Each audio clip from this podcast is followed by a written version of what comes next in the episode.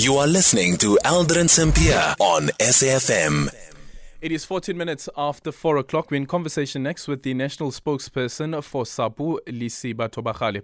Um, last week, there was a story regarding a Braamfontein shooting where a police officer was killed by a metro um, Metro Police officer. We wanted to have a conversation whether off duty firearms should remain with police officers and what happens if firearms um, deployed to police officers are used in crimes. Uh, Lesiba Thobakgale is the spokesperson for um, the South African Police Union. Lesiba, good afternoon and thank you so much for making time for us. Afternoon uh, to yourself and also to your listeners back at home. Is it even possible, Lesiba, to have a situation where you have police officers not having their firearms while off duty? If we really uh, want to find ourselves as a country not having any police officer, that action uh, should be taken. Uh, clearly, we are saying that because remember, a police officer takes an oath when they become police officers. Mm after their training. And the oath, you take it by then and you abide by the oath. You don't say when you go off duty that now I've abandoned my oath.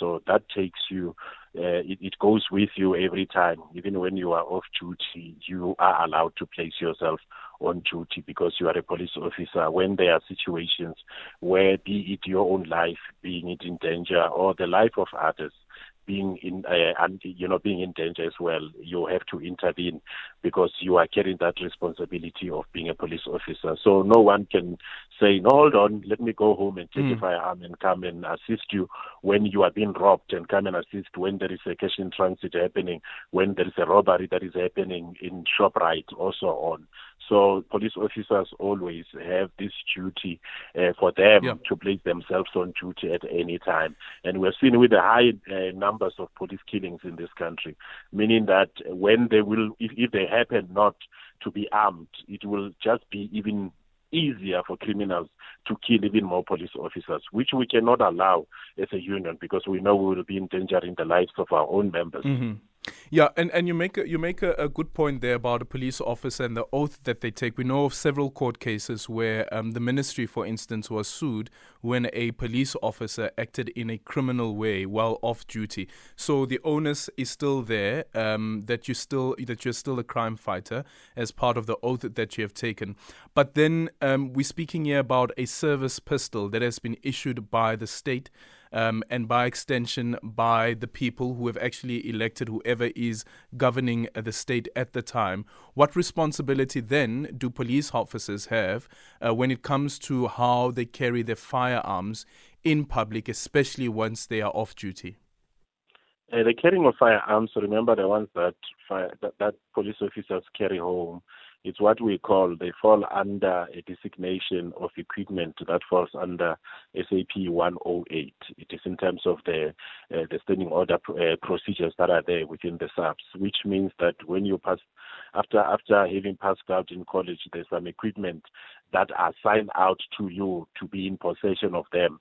And we also need to remember that the Firearms Controls Act, it applies to everyone, whether it is a state firearm or not uh, the very same act, which is the law. It applies to everyone, and everybody has a responsibility to utilize the firearm uh, within the ambits of the law in terms of the Firearms Control Act. And as well, the police officers have also have a, a responsibility to make sure that they uh, they you know they act appropriately when it comes to the handling and the use of the firearm because everything has to be within the ambit of the law at all times so like everyone even if yourself you happen to uh, to possess a a private firearm, the very same Firearms Controls Act, it applies to you. You've got a responsibility to make sure that if you are to use it, you need to use it responsibly, uh, responsibly. So you need to make sure that you don't lose that firearm and so on and so on.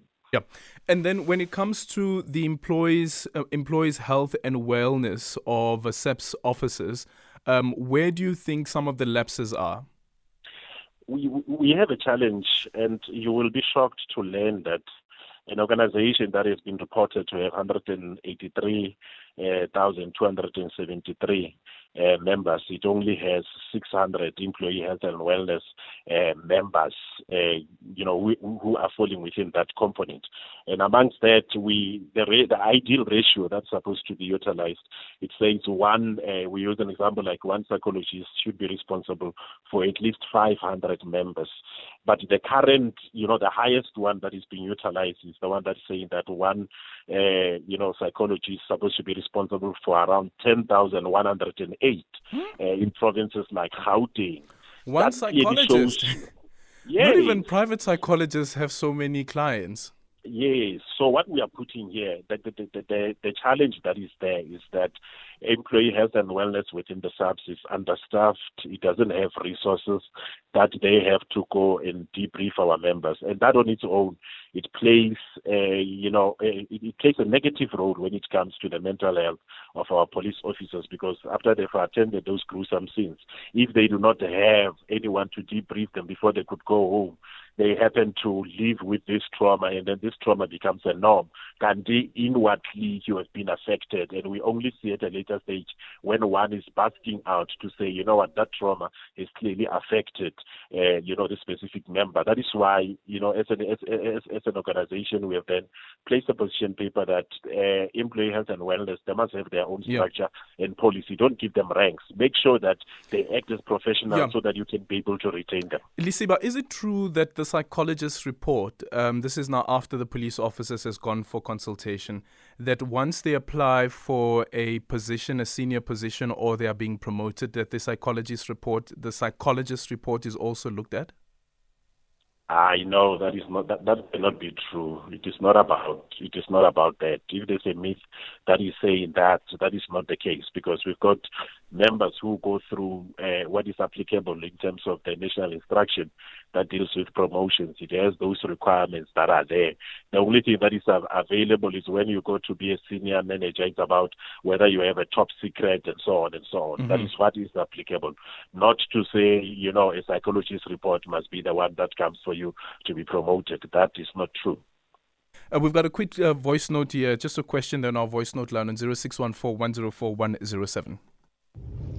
Good day, SAFM uh, listeners. Aldrin, can you please ask the SAPS officials that is there? Can you ask this question? What should ha- happen? What must happen if the person who got a gun, maybe the members of your family who've got a gun and then he passed away? What must happen with that gun?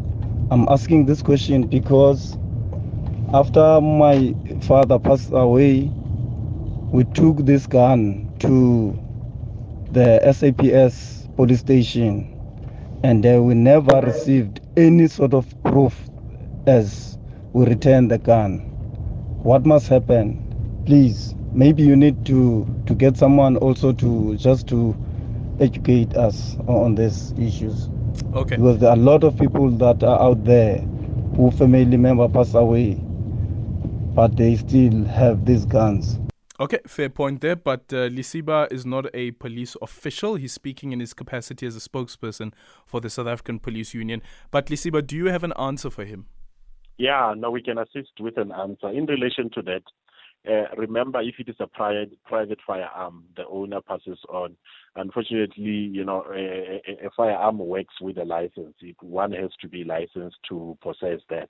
They have to be taken to the police station, and there they have to be administered through the SAP 13, which is our exhibit book, and then then uh, actually it's what we call surrendering. There's a form of surrendering that firearm that needs to be completed, and that it also goes into the mm. SAP 13 for destruction. Those are the firearms that get destruction if no one is taking it over in one way or another. Yeah. But in most cases, that is what should happen because Do you receive a receipt? one cannot, you cannot inherit it in that manner. Yeah. Do you receive a receipt as confirmation that the firearm has been handed in?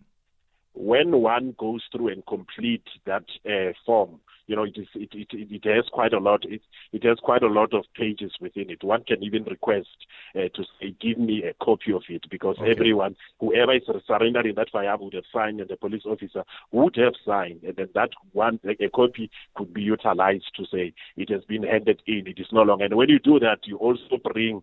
Remember, you must bring the license thereof to show that this is a legal firearm, not to find that it is an illegal and so on and so yeah. on. Okay, thank you so much for your time. Lesiba Thobakgale is the spokesperson for the South African Police Union.